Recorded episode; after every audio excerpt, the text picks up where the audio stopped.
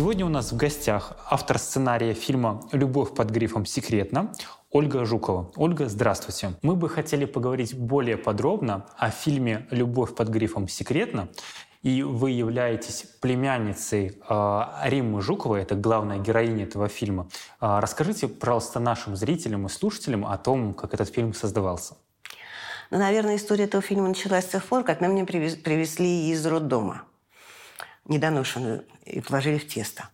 Потому что Римочка, я так ее звала всегда, собственно, она мне была не только тетей, но и мамой фактически, потому что мама болела. И вот, собственно, вся ее жизнь и вся моя жизнь, они соприкасались настолько, что вот эта вся история, она, собственно, возникла, видимо, с рождения. Вот. А идея, идея э, рассказать именно эту историю, потому что она малоизвестная история. История любви моей тети и э, Павла Фитина, э, уровень которого я, видимо, в детстве не понимала, хотя его видела. Павел Фитин, мы поясним для наших зрителей и слушателей, это один из наших э, разведчиков, правильно понимаю? Ну, он был начальником внешней разведки, и, собственно, он был тем человеком, который, ну, будем говорить так, действительно спас мир от Третьей мировой войны, добыв секреты атомной бомбы. Э, вот. И э, сначала возникла идея вообще, так сказать, рассказать об этом в игровом фильме. И были наметки, и были даже там наметки сценария. Но как-то это вот не случилось. Ну, мы все, в общем, понимаем, что все это сложно. А потом э, продюсерский центр «Динамо», э, который имеет прямое отношение к моей тете, поскольку она всю жизнь была динамовкой, эту историю увидел мы с ним и влюбился в эту историю. Просто действительно э, и продюсеры, и режиссеры, все просто были влюблены совершенно в эту историю, мы начали ее делать. А почему докудрама? Потому что, во-первых, э, ну, я считаю, что жанр документальной драмы – это наиболее, один из наиболее интересных, перспективных жанров сегодня. Это соединение документалистики, жесткой документалистики, в которой, собственно говоря, идет фактология жесткая, и возможность еще заглянуть вовнутрь героя, вовнутрь человека. Это не совсем игровые куски, потому что я считаю, что в документальной драме не должны быть абсолютно игровые куски, когда актеры играют так, как в игровом кино или в сериале. Это все равно какое-то отстранение. Это актер, мы понимаем, что это актер, он представляет героя. И это совершенно другой, очень интересный, на мой взгляд, сложный, э, невероятно интересный жанр на сегодня. А, он позволяет действительно э, как бы, ну, заглянуть в психологию героя, понять причины его поступков, мотивы его поступков, в которых нет фактологии. Мы не можем, в документальном кино мы не можем придумывать какие-то вещи – Здесь мы их тоже не можем придумывать, тогда, тогда не касаются реальных исторических фактов, но мы можем додумать что происходило с человеком вот в этот момент. Вы имеете в виду внутренний мир? Внутренний мир, mm. да. Мы можем додумать его какие-то психологические мотивации. Мы можем показать его переживания. Мы можем показать его сомнения, его приход э, внутренний к тому или иному решению. То, что, в общем, в документальном кино сделать сложно, в чисто документальном. А в игровом это всегда придумано. А здесь вот это соединение факта – жесткого. И домысливание этого факта, возможность его домысления с помощью актера. Это, на мой взгляд, очень интересный жанр. Мы беседовали с Анастасией Макеевой, и она сказала, что одним из критериев, по которому она принимает решение соглашаться на роль или нет, это хорошо прописанные диалоги. А вот что можете вы по этому поводу сказать? То есть насколько это вообще важно? Ну, я считаю, что вообще сценарий – это основа кино, в принципе. Я... Не сценарий, а именно сами диалоги. Диалоги, ну, в принципе, поскольку я и режиссер игрового кино, в принципе, и документального, а сейчас я в основном пишу как автор, а, то со слова, ну, сначала вначале было слово, да, вот со слова все начинается. В слове выражается герой – да, в мимике, да, в жесте, да, во взгляде, да, естественно, в действии. Но первое, что он говорит, это слово, да. И если слово не точное, если слово случайное, если оно не прожитое, то оно фальшиво просто звучит. Я понимаю, что человек так не разговаривает, человек так не думает. У вас бывали такие ситуации, когда вот вы не можете найти подходящее слово, и из-за этого стопорится процесс? Но я иногда долго ищу подходящее слово, потом оно рождается. Но я обычно не пишу случайных слов. Я довольно много читаю. Э, читаю о сленге того времени, историческую, если это историческая эпоха. Э, смотрю хронику, как люди говорили, манеру говорить, подача, слова. Потому что слова меняются. Потому что вот слово там, вот в этом сценарии, да, было там слово, я хотела сказать слово там здорово, там хорошо. И нашла, что они говорили мирово. Мы как? сейчас так мирово. Если хорошо, мирово. Это в какую эпоху так говорили? Мирово? Это сороковые. Сороковые, да? Ну, и начало 50-х где-то. То есть в Москве так говорили, да? Ну, вообще-то не только в Москве. Ну, вот молодые э, ребята, где-то 20-летние, которые 25-летние, какой была моя тетя, да, они говорили так, ой, это мирово. И вот это словечко, оно зацепилось, оно пошло. Поэтому, естественно, что всегда, прежде чем что-то написать, надо очень, во-первых, осмысленно это делать. Во-вторых, все-таки читать, думать, э, смотреть. Э, иначе неправда. Когда читаете, делаете пометки на полях? В интернете.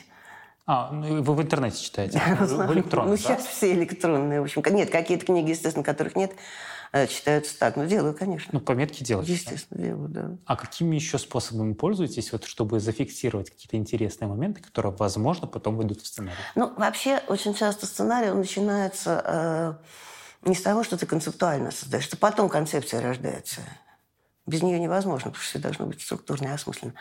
А иногда от какого-то движения, слова, ну, ощущения – вот на кончиках пальцев, да, вот оно возникает, и потом оно туда входит, оно может входить элементом, оно может вообще не войти туда.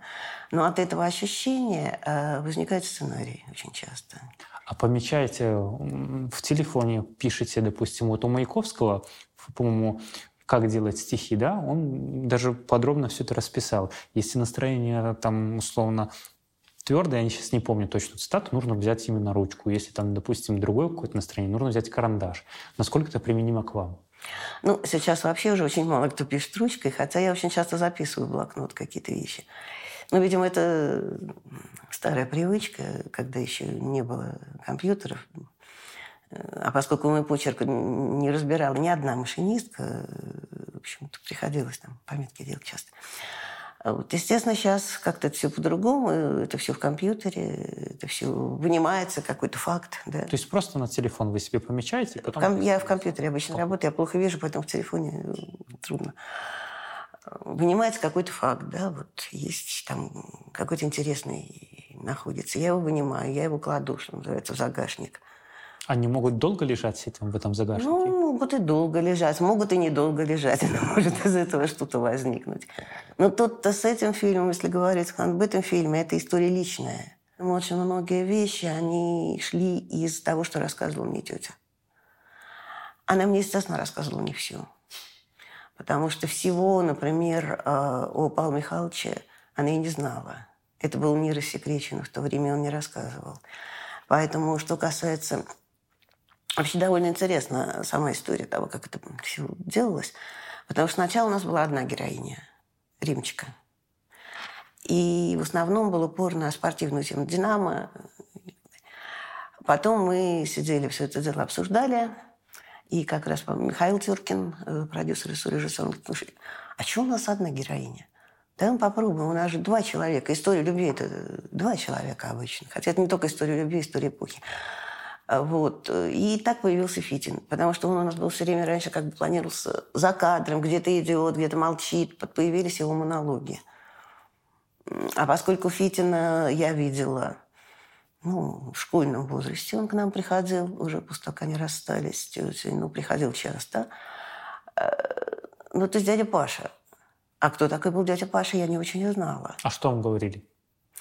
Ну, он, естественно, он не рассказывал о своей работе. Да он тогда уже и не работал, собственно, его уже выбросили из этой как бы всей системы. А вот, говорили они о разном, о жизни, о погоде, о людях, которые рядом, о общих знакомых, э, какие-то книгах, не знаю, там, кино. А, естественно, о работе он не говорил.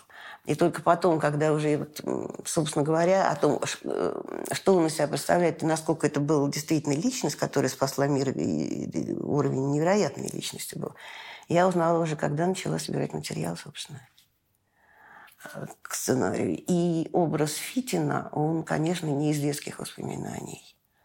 Он из э, документов, из документов внешней разведки, которые рассекречены были, из документов, которые в открытом доступе, из статей, из фактов, из, в общем, из того, что рассказывала тетя, это чисто личные какие-то их э, отношения.